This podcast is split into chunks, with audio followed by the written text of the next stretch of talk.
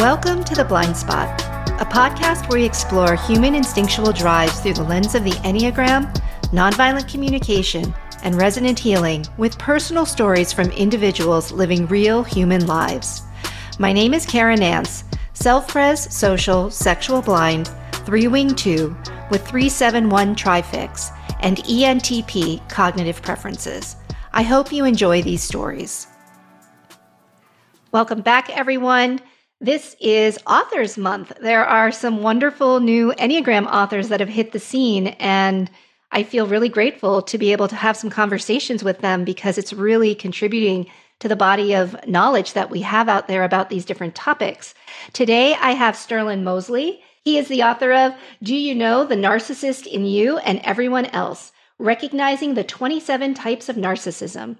He is the assistant professor in human relations at the University of Oklahoma. I'm sure there are others. He's not the only one, but one of them.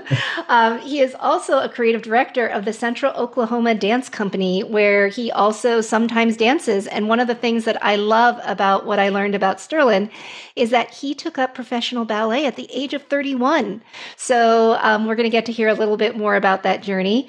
Um, Sterlin identifies as point four, and his stack is sexual self pres social last, and his Myers Briggs type is INFJ. And I think we're going to have a great conversation, and I'm really excited to hear more about his journey. Sterlin, welcome.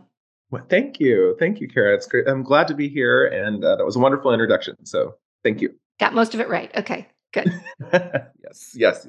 Yeah, I didn't. There were no. It's the book is the narcissist in you. I think you said, "Do you know the narcissist in you?" But got I mean, it. Okay, that's a perfect um, because do you know the narcissist in you? That's really what the book's about. So, I mean, you're going to help us figure that out. Yeah, Freudian slip in there. Yeah, yeah. I love that. Like, well, yeah. um, Okay, I usually like to just so that the listeners sort of know the lineage you come from because all yes. of us come from different lineages. I usually just like to outline your story a little bit and let me just summarize what I know and then you can fill in anything that you want to give more color to. Does that work for you? Absolutely. Cool. Okay. So you were telling me that you learned the Enneagram about 20 years ago and that um, Katherine Fauvre has been one of your primary teachers and that you also identify as a 478 trifix, if I'm remembering correctly. Yes. And that your view of the instincts comes from Naranjo's work. Mm-hmm. And that you've also done some work with Deb Ooten, and you're familiar with the spiral and how we combine that with the Enneagram and that you really got drawn into this topic of narcissism and saw that when we combine enneatype and subtype, the instinctual stack, that we really end up with these unique flavors. And this really captivated you and has launched you into this project. So, what do you want to fill out for us? Yeah, no, that was a really great outline. Um, yes, I, I, um, so I, I found the Enneagram about 20 years ago when I was a, maybe a senior, junior, senior in high school and I was that weird high school kid that read personality books, and um, and back then the, there weren't nearly as many books um, as there are now, and of course I couldn't afford to go to conferences and things like that, and um, that was in 2000, so the internet was you know was was there, but it wasn't quite what it is now. So you know I kind of cut my teeth on uh, Riso Hudson books, uh, Tom Condon.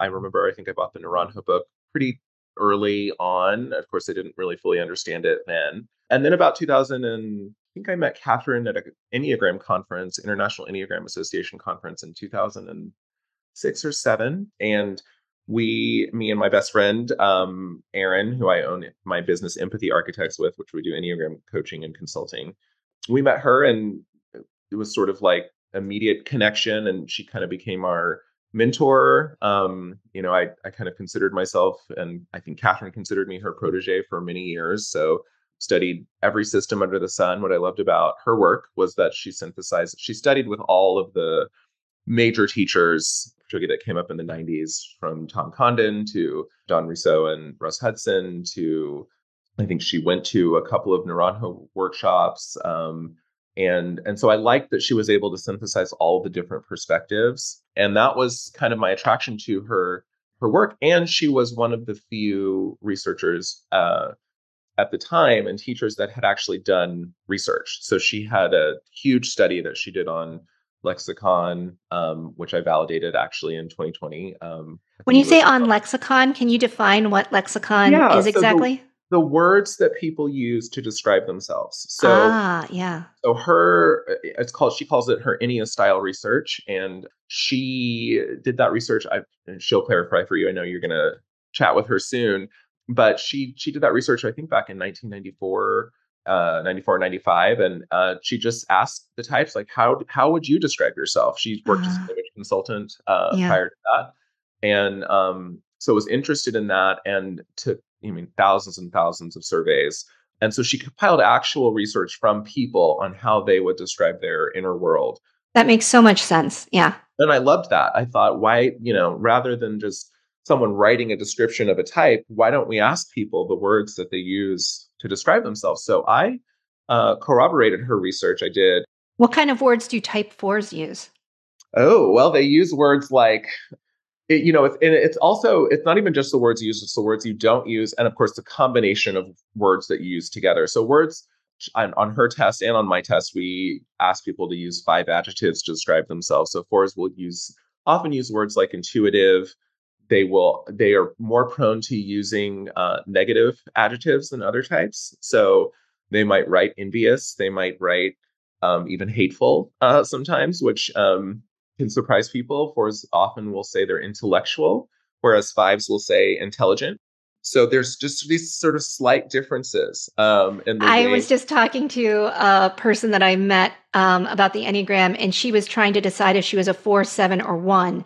And she was on her way to the chiropractor, and she said, I'm on my way to have the hate squeezed out of me. and I said, I think you're a four. Like, like I, before having this conversation with you, like fours, especially, she's a sexual four. Yeah. They often deeply connect with the experience of hatred.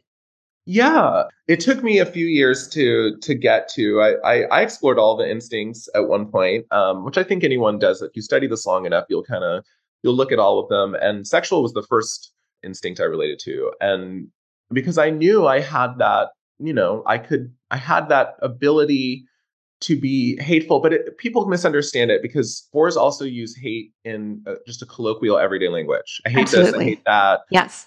And so it doesn't have to be this intense sort of emotional storm kind of hatred, but it can just be like every day, like, oh my God, I hate it when people say that. And I find myself doing it and I have to chuckle because it's true.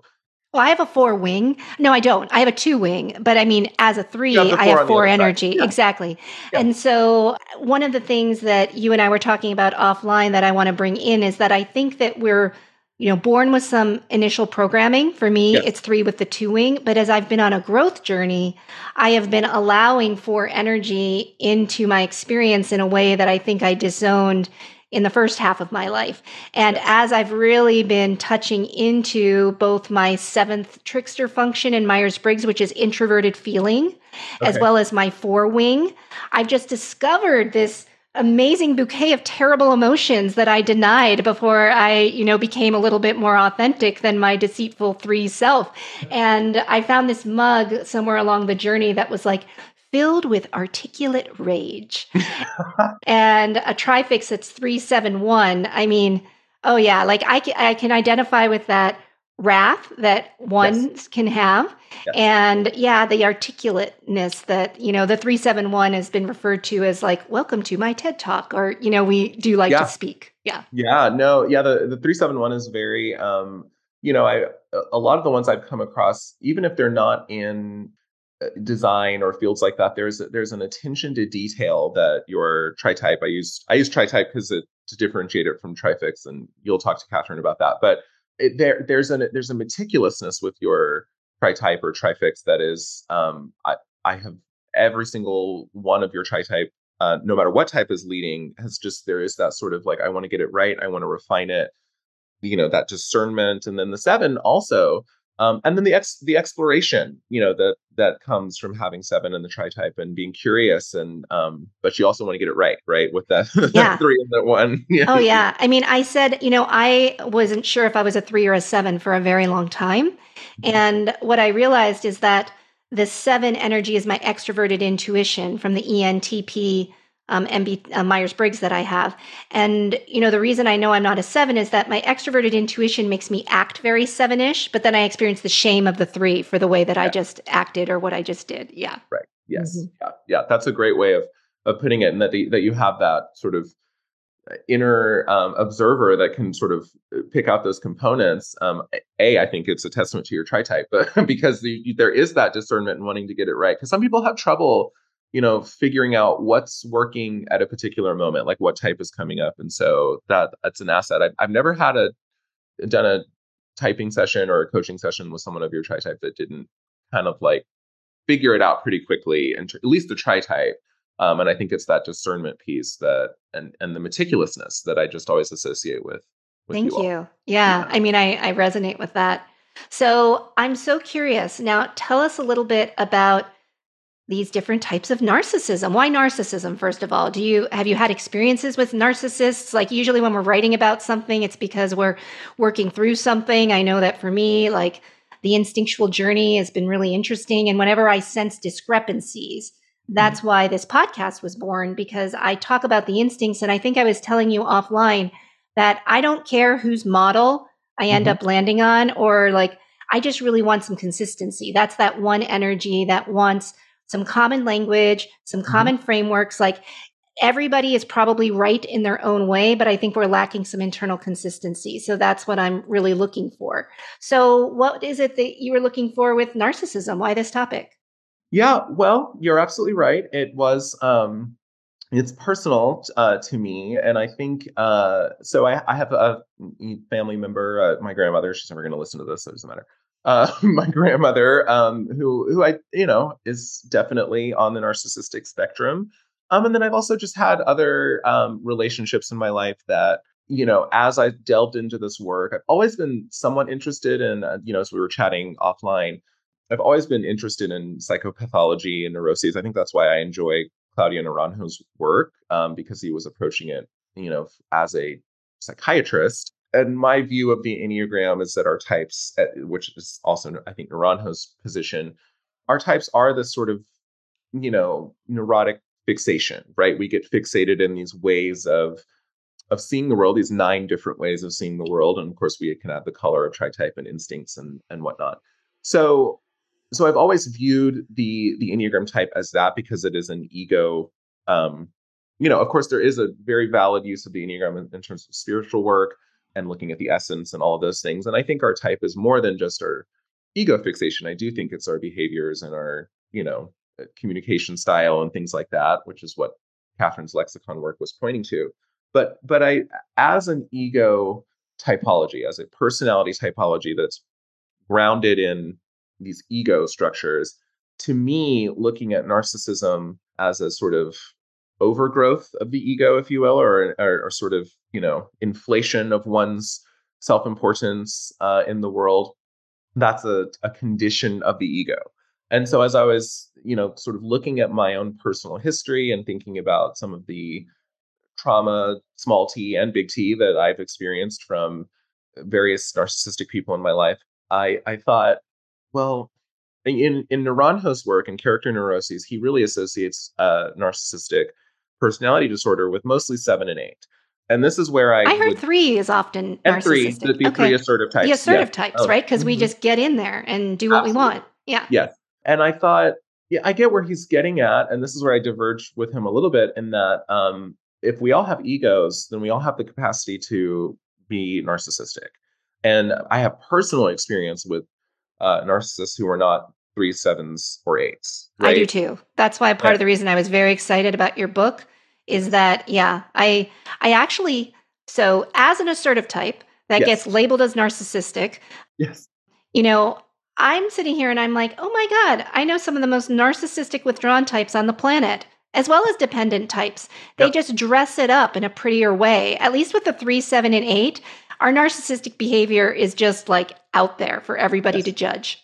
Yes. Yeah. No, you're absolutely right. It, it's it's easier. I was just teaching a class last night on based on the book and these narcissistic uh, subtypes on Zoom, and we were, you know, one of the things I was teaching and sharing with the people that were in the class, and then they were reflecting back to me is like, yeah, like I know, uh, you know, uh, sixes and fours and nines that exhibit these narcissistic behaviors and twos and but people miss it because it's not the sort of flagrant assertive boastful kind of narcissism grandiose narcissism that we kind of associate with with three sevens and eights. And so, so uh, you know, using that premise, I thought, well, let me do the research. So um, I had already done the validation study of Katherine's lexicon research. I got four thousand surveys from people and analyzed them and coded them by type, and then I selected a a, a sample from that of about. Can I ask you a question about that first study before Absolutely. we move to the second one? Yeah. So, how exciting, first of all, that you validated it. Like, yes. and I am so excited that the Enneagram is now coming into the academic community and that we have people who are actually doing real academic research on it because this is going to enable us to use it as the powerful tool that it is. Yeah. And I lack skills to be in academia. So, um, but I, I, come from academia. Yeah. And so it's like I know good science versus this other stuff that um, I feel with my intuition, but right. it's not proven. And then I go talk to my friends that are very head centered, a lot of thinkers. They really want logic. They pray at the God of science. Right. And if you don't have a study that was well done in an academic institution, because let's face it, I can do a study, but I don't know how to do a study. I mean, you know, like right. like yeah. there there are actual models. Like I have friends who have masters in public health and you know statistics and like there are ways to do studies and i just think it's important for anybody listening because one of the things in the enneagram community that makes me a little worried is that many of the people that love the Enneagram talk about the Enneagram, write about the Enneagram, do not have much background in science. And so when somebody says something, we don't really have research that we can cite and we don't actually know like what is the background that you're bringing to this that allows you to make these assertions? Because right. depending on your type you may say things with a lot of confidence that aren't necessarily true. Yes. Yes. And i'm good at that so I actually, it's part of my anti deceit work is to acknowledge that as a double assertive type, 371, I speak with a lot of command, which mm-hmm. is why I think it's really important to keep humility and authenticity online because I do not want to pretend to be anything that I am not.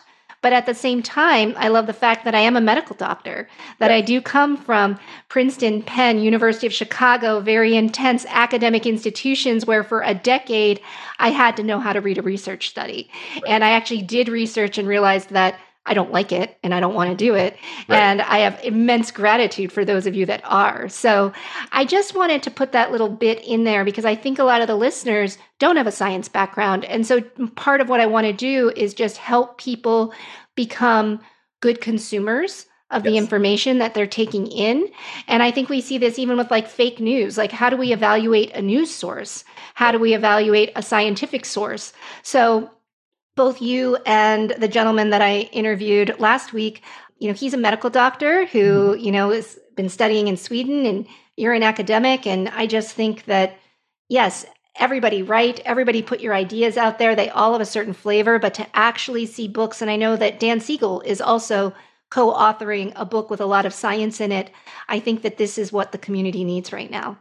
Yeah, no, I'm really glad that you pointed that out. Um, I so you know, being a four and uh, being a four seven eight, and I have two assertive types as well, and I can.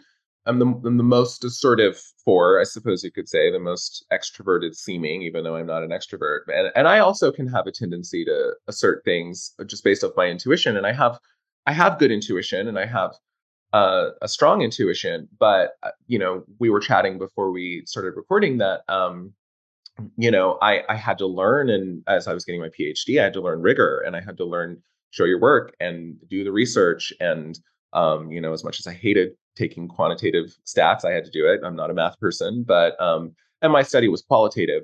But I just the importance of of of having that it, of, and this is why I liked um, learning from Katherine and studying under her for so long is that as I was sharing with you prior to getting on here is that her work, which I validated, uh, was it's not what I'm saying about the types. It's not my description of the types. It's what they're saying about themselves. Mm-hmm. And it just made so much sense to me because, you know, we've all read descriptions in various Enneagram spaces. And, you know, you write, read 10 different authors and you get 10 different descriptions. And some of them are good, some of them are like off. Mm-hmm.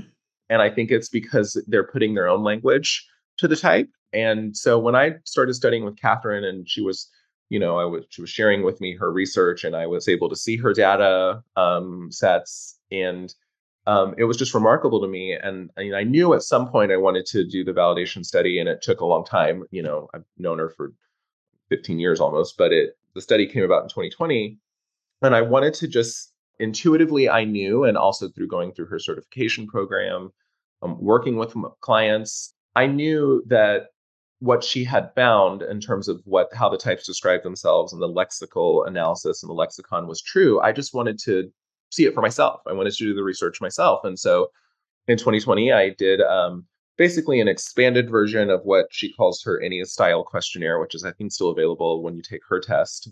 Um, I added my own questions and phrased them, you know, in my own way, and then I just sent it out to people. And I, I think I now, I mean, there might be more now, but last time I checked, I had 4,000 responses when I closed, wow. officially closed the study. Yeah.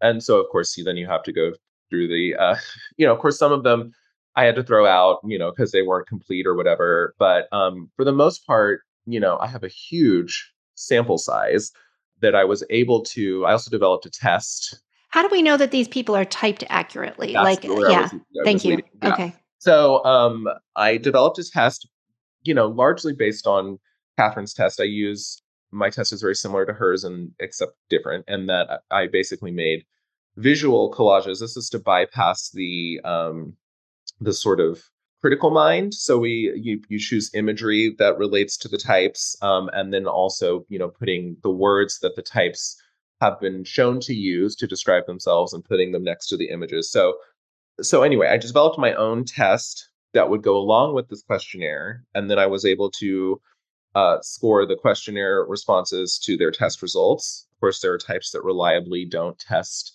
as their type. Sixes, Which types are there? Yeah. Sixes Six. and nines. Okay. Tend to not, sixes in particular, because of the doubt. Right. They, they will often, we often say there's nine different kinds of sixes because depending on uh, the way the six identifies, they may see themselves as a two or as a three, and they type themselves based on behavior. So their answers um, on the questionnaire may be may have been extremely six, right? They're they're writing a lot, which is a hallmark of six. They're answering question they're asking questions and answering their own questions and their responses and things like that. So they're they're sort of dialoguing with themselves and but then their responses I mean, their question, excuse me, their test results, they may test as an eight or something. And mm-hmm. eights typically on their questionnaires they don't write that much. Yes. they're not typically that, that verbose. Right. They're pretty straight to the point. And so so i was able to to to score to sort of check the questionnaire responses against the test. And then i took a sample from that where it seemed like those things lined up or in some cases i would specifically choose sixes or nines where they were not lining up. And i did interviews. Um, yeah. i did typing sessions. And so yeah. there were three phases of the research, which so it's the questionnaire gathering, and then the checking of the questionnaires against the test, and then the interview. I love that. What about nines? Why do they mistype? Nines uh, identify with all.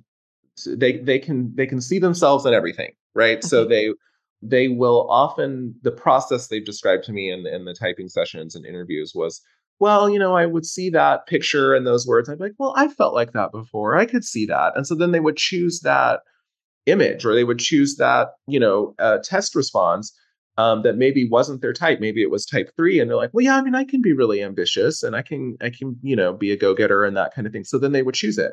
And then mm-hmm. the next time it would come around because the test gives you the, you know, the questions in various forms multiple times. And then they wouldn't choose it the next time. And okay. then I'd say, well, why didn't you choose it this time? And they'd be like, well, I chose it last time. So I wanted to balance it, right? So, yeah, cute. Yeah. So, so if, it's it's the way that nines uh, take tests, um, and then the sixes, it's just doubt. A lot of times, what do threes do? Threes usually get their their type. Um, they if they it depends on their tri type, but you know sometimes threes, seven, eights, for example, will think they're eights, and then I would have a session with them, and then they would I use a method that I also learned from Katherine called the deep inquiry method, which is basically we're looking at the uh, we're getting to the core fears, um, mm-hmm. and we do that by you know we look at their questionnaire responses, and so if someone said for for example if a three said they were uh, ambitious, mm-hmm. and so then you would say okay well what what would happen if you weren't ambitious, mm-hmm. and then they give you their answer, and then whatever their answer is, and so they say, um, if well, I was I not ambitious, I would basically feel like I wasn't earning my right to be on this planet. Okay, and if you didn't earn your right to be on this planet, yeah, like why would anybody like me? And if nobody liked you, then I'd be all alone and sad. Yeah. right. So that's that's the process, right?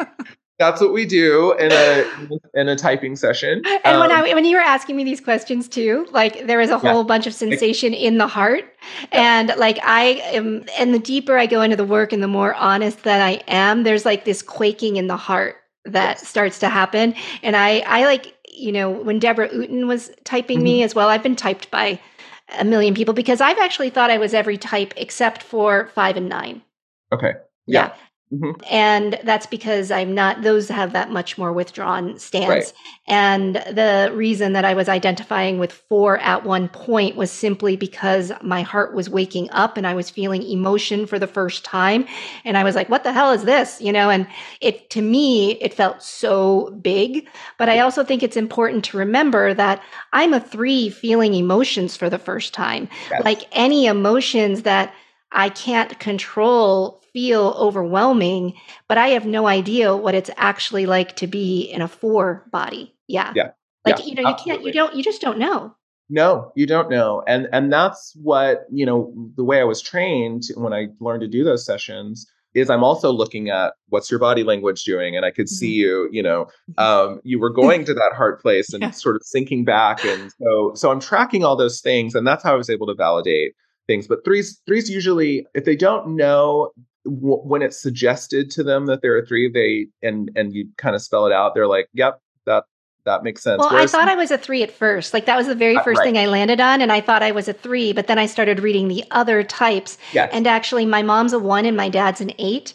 So okay. I actually mistyped as an eight, secondly. And mm-hmm. what I say is that once I learned trifix, I think it's interesting that seven plus one is eight. I think mm-hmm. when you combine seven energy and one energy, it can yep. look eightish, especially when you're a base assertive type.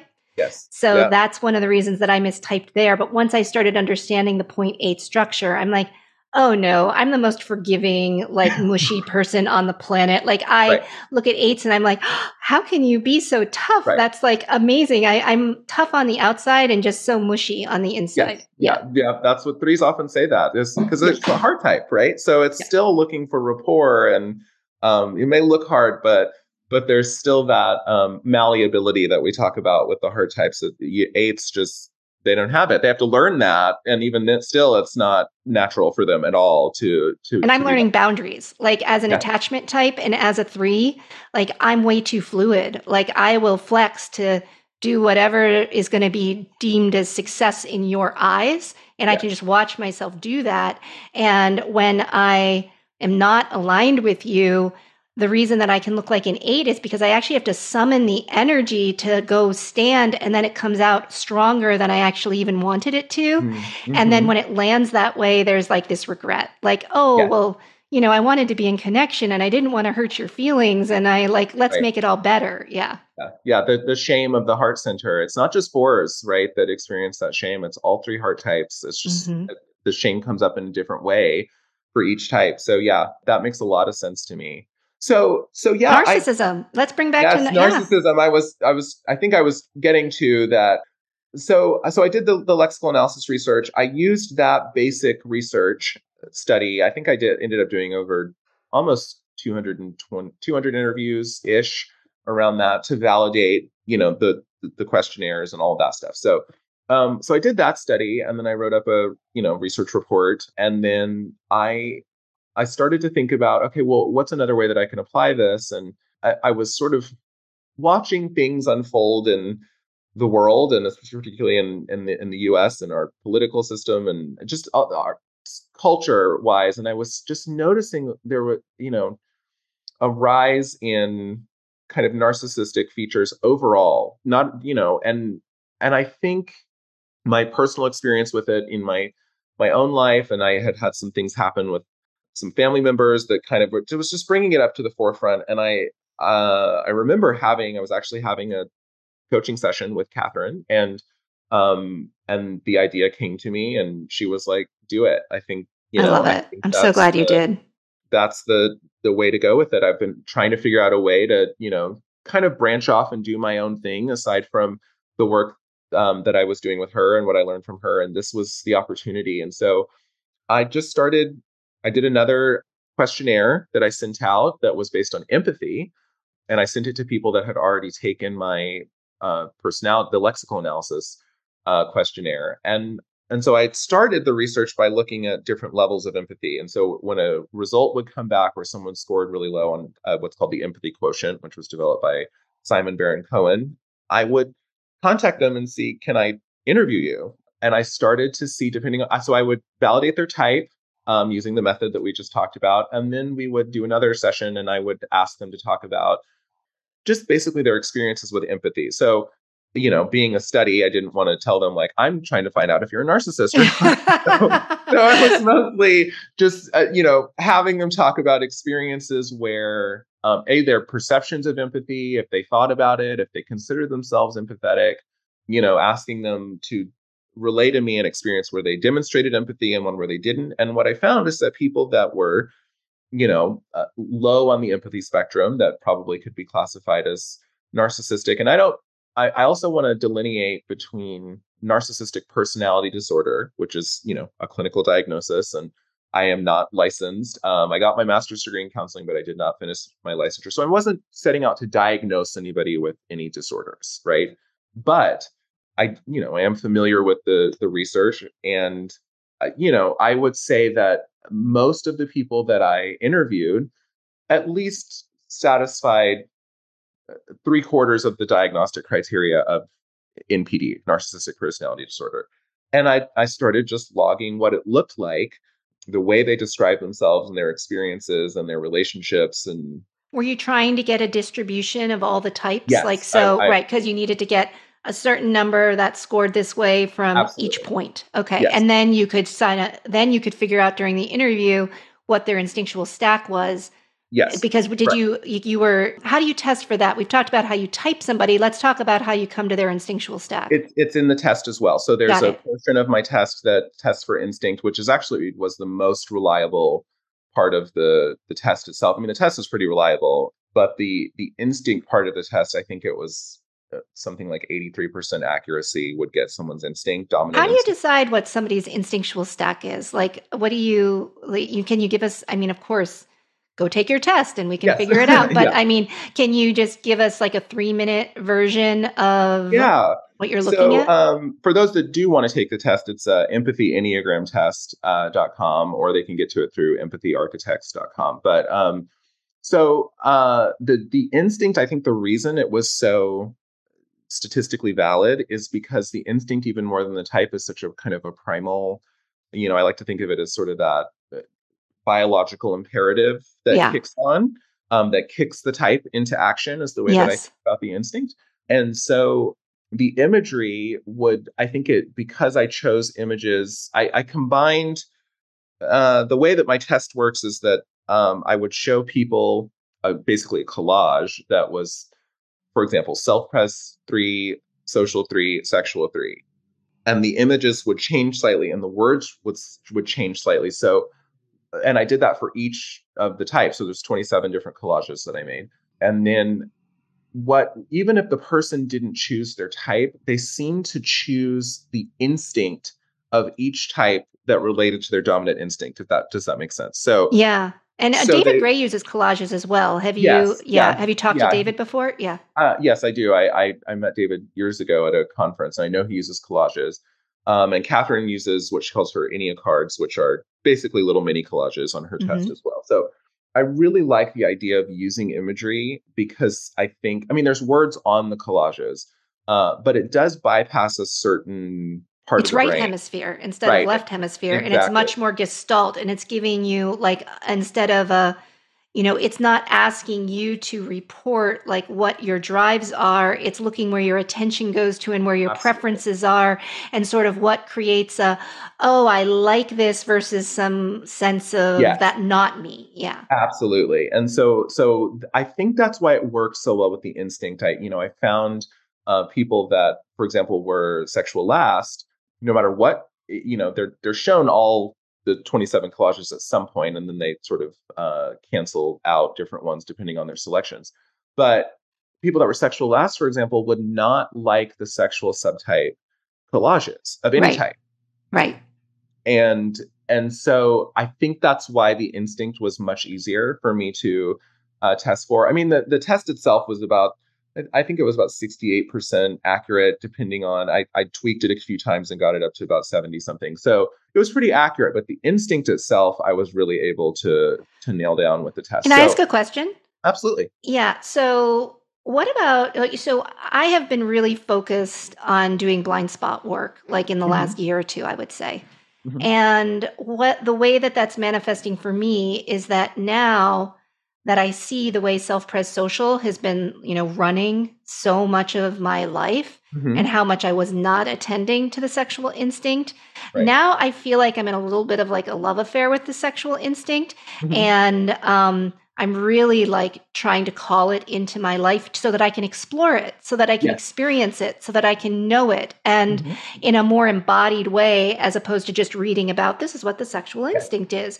Right. And so what I'm noticing is that I almost I have an allergy to self-pres social even though I'm like, yeah, that's me. It's almost like I'm disavowing what I've Mhm. been, and I Mhm. think it's because I'm in this integration process where I'm trying to take the self-pres social which, uh, you know, that's the programming that was running for the first 45 years of my life.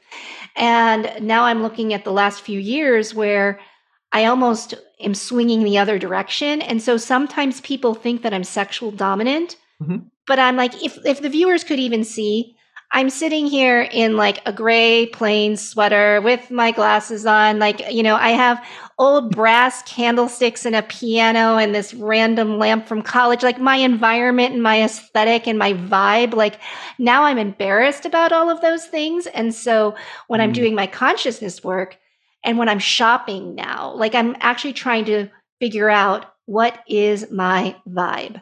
Right. And, Mhm. you know, as a self pres social three, I'm like, my vibe was whatever was mainstream and, you know, got me the work and the social acceptance that I wanted in mainstream WASPy America. Right. And now I'm just kind of like, ugh, not that there's anything wrong with WASPy mainstream America if that's who, le- like what you are and what you want. But I'm recognizing that there's so much color, flavor, texture, smell. Like there's so much more out there that I never attended to. And now that I see it, I almost feel like I'm indulging on it. So I'm going to go take Yeah. your test and I'm just curious if now I, but I feel like I know what sexual instinctual stuff is and Yeah. I'll notice the initial aversion, but then I Yes. invite myself to get close and like really, really explore it. Right. I mean, in your case, because you you know your stacking and your type, you know, I think you probably could take a test like that. And you know, what I ask for people to do when they before they take the test is think about how you've been most of your life, most of the time. Right. Right. Yeah. So so in that way, if you were to follow the instructions, you would probably still get self pres. Yeah. I know what. I would have picked. Right. Right. But now I have new eyes. Like honestly, it's part of that growth process. Yeah. And I'm so curious because you identify as social blind. Yes. So have you been doing growth work to try to integrate your social instinct and what does that look like for you? Yeah, absolutely. I um I mean even uh, yeah, I've been doing a lot of podcasts and interviews uh for the book coming out. Um and I I love talking about my work, but one of the ways that my social blindness shows up is I I identify more with my five wing. I do have, you know, my three wing is there. I see it pop up in lots of ways, but it's more of a shadow for me hmm and I hate self promotion. Um, Mhm. So I there's a part of me that being out in the social realm and talking about my work and having to engage in PR sort of marketing activities in Right. the social sphere is really difficult for me. I just Yeah. want somebody to do it. Yeah. um, and and so that is one way that I've really been challenged in the social sphere because um, it's just not natural for me. And Mhm. so, and you know, the way the publishing world works now, you really pretty much do your own marketing. Um, and Mhm.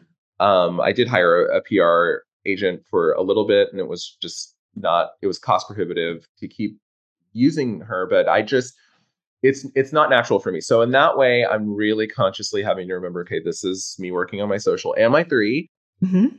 And and and getting out there it's it's just not my strong suit. And then also you know i think i worked on it a lot. I, I have a natural affinity in a weird way.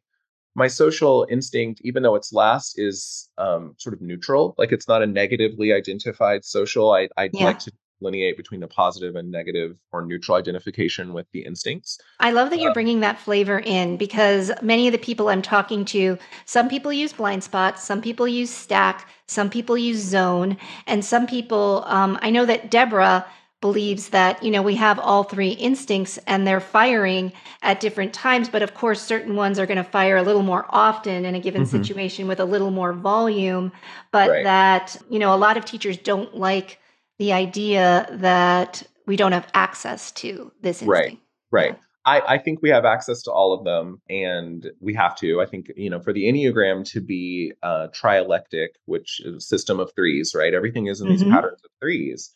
Um, and so it, that being the case, that's that's the sort of, you know, if we want to go to the esoteric kind of numerological ancient origins of the system, it has to be these these systems of three. And so that means you have to have all three instincts within you. You have to be able to access all three centers of intelligence, which is why trifix or tritype is important.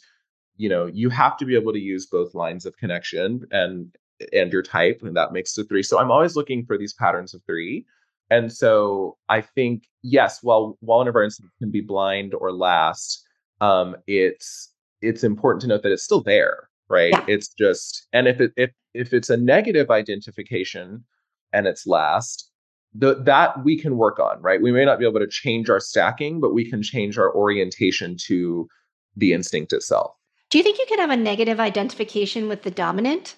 Absolutely yeah, because yeah. that's almost what I feel like is coming up for me is that Same. I, I see a, this yeah. self pres stuff and I'm just like, ugh, not that again, you know? Yeah. And when I see it in other people, because now I see how it influences me. And I think the reason that it's negative is that I can so easily be seduced by the charm of it. Mm-hmm. And so it's almost like I need to protect myself from being around too much of that energy because I know it takes me in the direction that is not as healthy for me. I think it's right. almost that.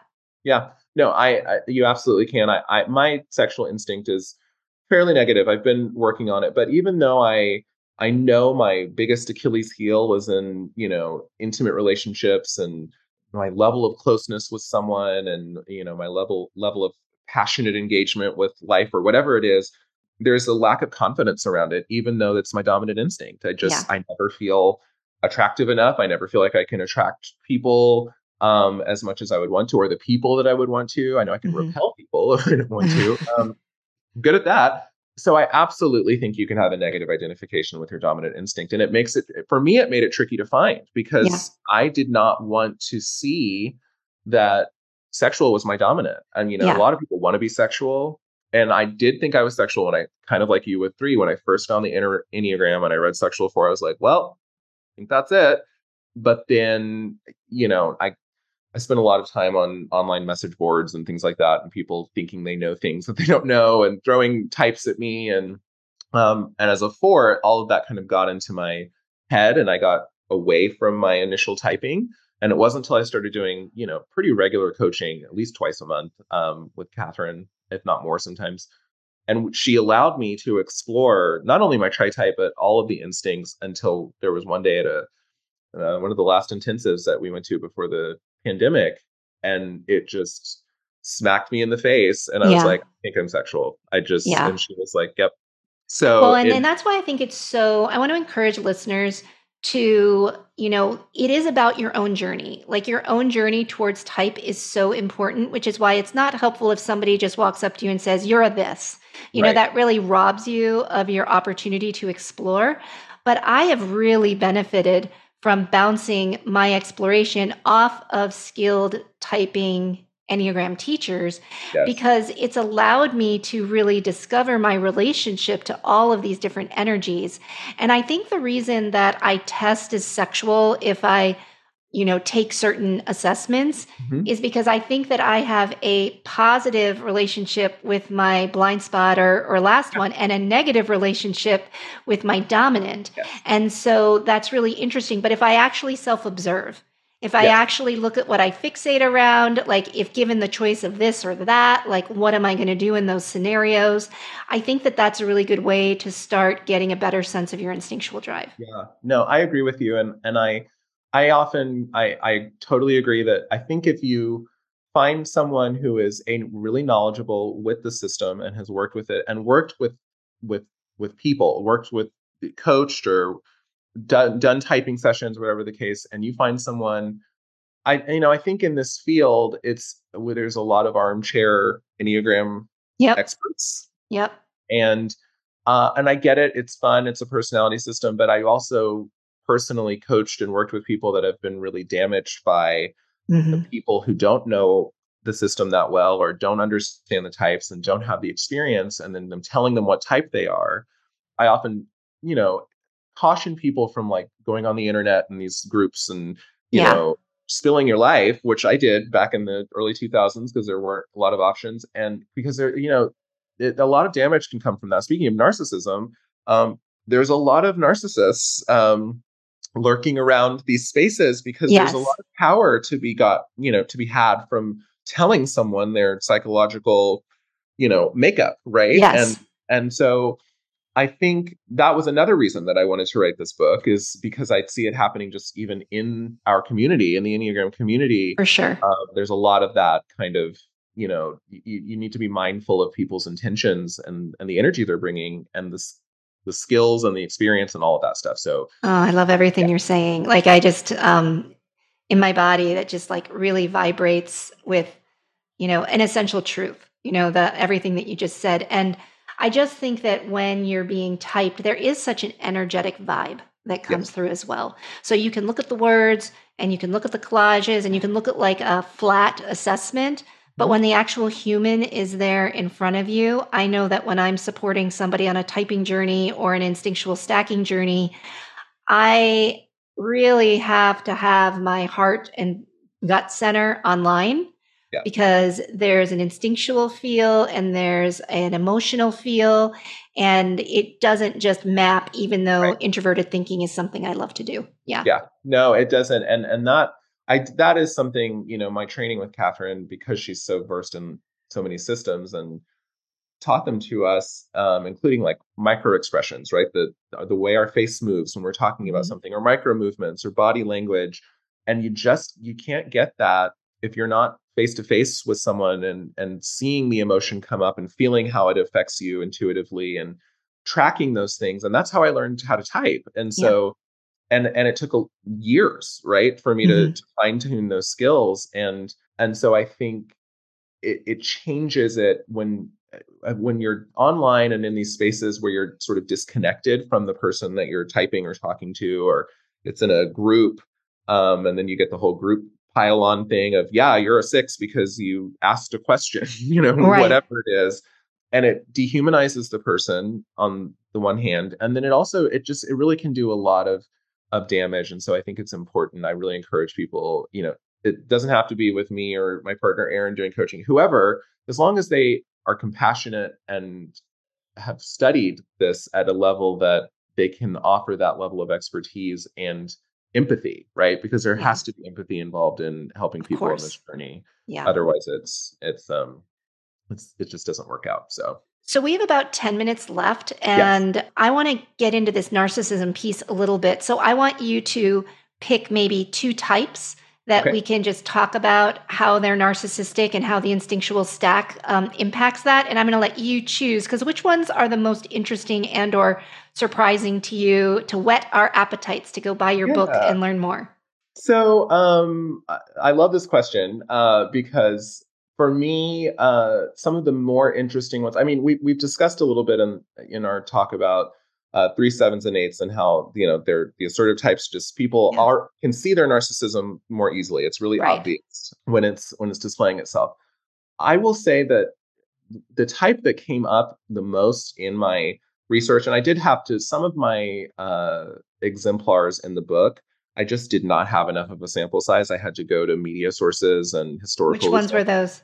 Um, so I did I did that for a lot of fives because fives do not show up a lot in um, they're not reaching out to do interviews with no. people. about things. I, it's hard to get them on the podcast. The author that I interviewed um, last week is a five, and I'm like, "You're the first five I've gotten to talk to." Because yeah. yeah. I mean, they have to write a book. He's a sexual five too, so he's trying to put out a little bit of display here. Uh-huh. I, I, have a yeah. girlfriend who's a self pres, so um, you know, five, and oh my god, like those boundaries and those walls. Yeah. Like, I, I, I just like, how about if you're anonymous and like you don't? Well, nope. Nope. Nope. Nope. Nope. Yeah. yeah. Yeah, no. So fives and and really actually, strangely enough, fours, actual fours. Um, yeah. Lots of people mistype as four, but yeah, actual fours do didn't reach out that much. I had to seek fours out that I knew yeah. were confirmed fours for my research, and they even were, were they confirmed narcissists too. Did you like, hey, I know you're a narcissist. Can I talk to you? Yeah. um, a few of them, uh, yes.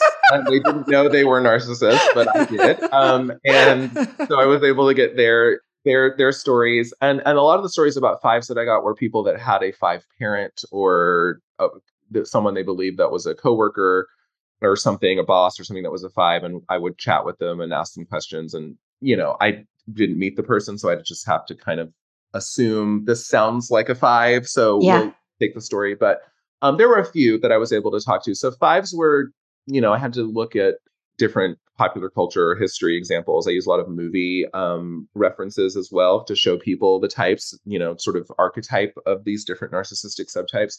Um, but the type that I encountered the most were twos. Yeah. What's interesting about the twos that showed up in my research is they were um, because of pride.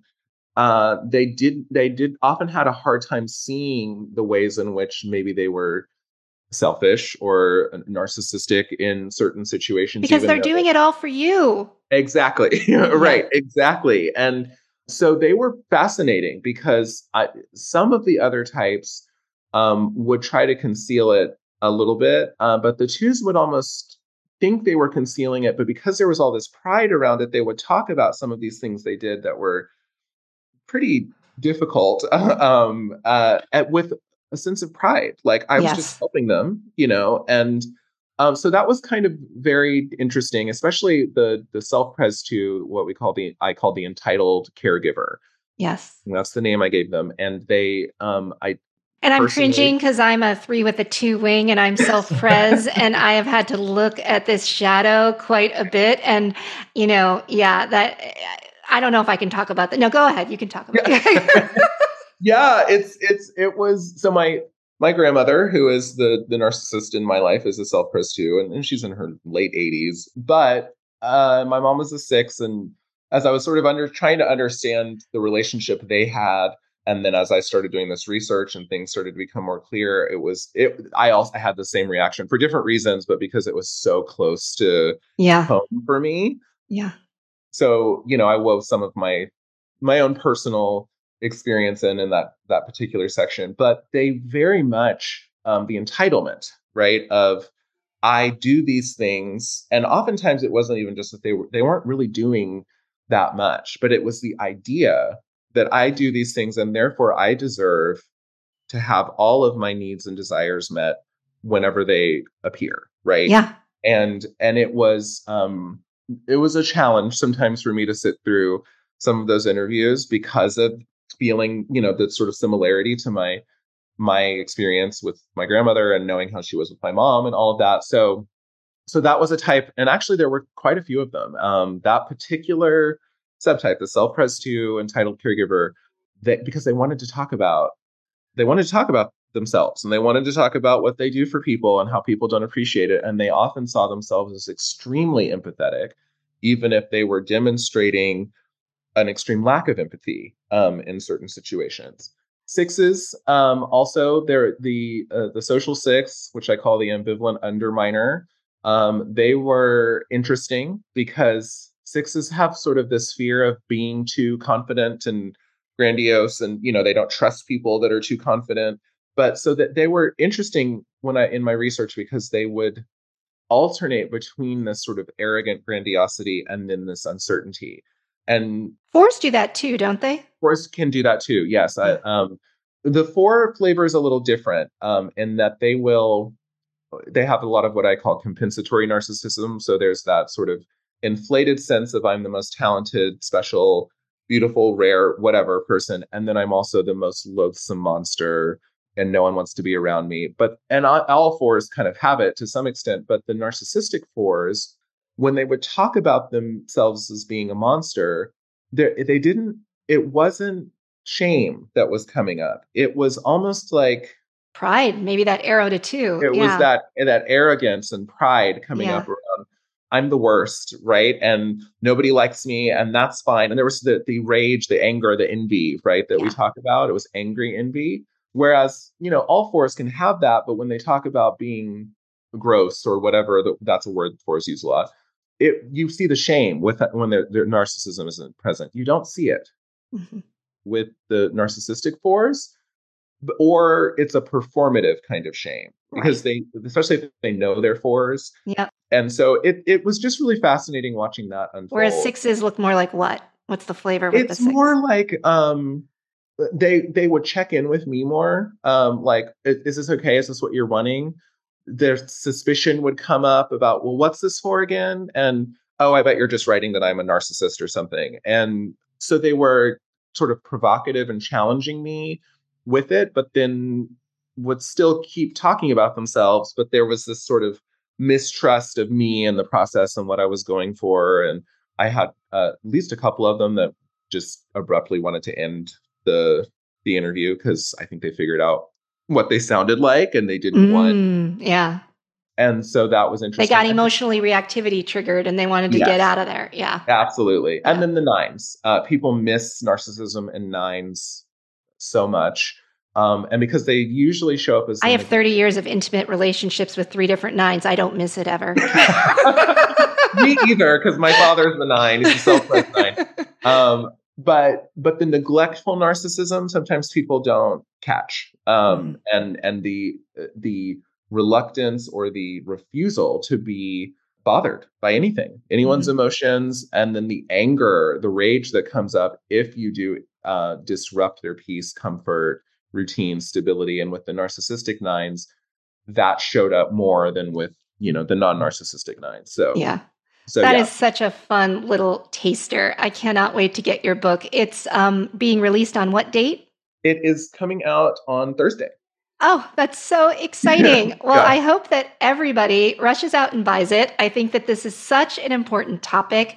And, you know, as a three, I just think as I continue to look at deceit, and how we lie to ourselves and we project something to other people. I think that this is why I gravitate to this topic mm-hmm. because I think if we don't have our finger on the pulse of our own narcissism, that we're going to just lose ourselves again and again and again. And if you are interested in personal growth, really familiarizing yourself with your own brand of narcissism, with whatever your trifix is, whatever your wings are, you know, whichever energies you know are showing up in you most frequently. I think it's it's a key for self-observation and radical honesty with who and what we are. Yeah, no, I, I, I appreciate you saying that, and that's why I named it the narcissist in you because we all have a little narcissist in us somewhere, right? And and being aware of it is is one thing. And so this book is really is for everyone. And I I meet a lot of people like I don't know anyone narcissistic, and I'm like, well, you do, um, and, and you have an ego and a personality that you may not be pathological narcissism, but everybody every once in a while is out for them and not thinking about other people. And so that was that was the goal of this work is to create more self-compassion and and also compassion for um to some extent for the narcissists in in your life because usually there's trauma involved in in that. So they know um, not what they do. Exactly. Right. Yeah. So. so well thank you Sterlin. This this has been so wonderful. And yeah i can't wait to hear the dialogue that comes out of your book now that we can all get our little hands on it. And maybe after i get a chance to read it we could meet up again and i could talk to you about some of the things i've learned Absolutely. That would be fantastic. Thank you. If you enjoyed this, you can subscribe to the show on Apple Podcasts and various Android platforms. If you leave a rating or review on Apple Podcasts, it helps a lot. If you have any questions you'd like addressed in a future episode, please email me at contact at enneagramblindspots.com. I also offer a wide variety of services at my practice, Wellessence MD, including typing services, Enneagram coaching, nonviolent communication training, and mindfulness trainings for working with stress, anxiety, and food cravings. Feel free to call my office at 847 850 8185 to schedule a free consultation.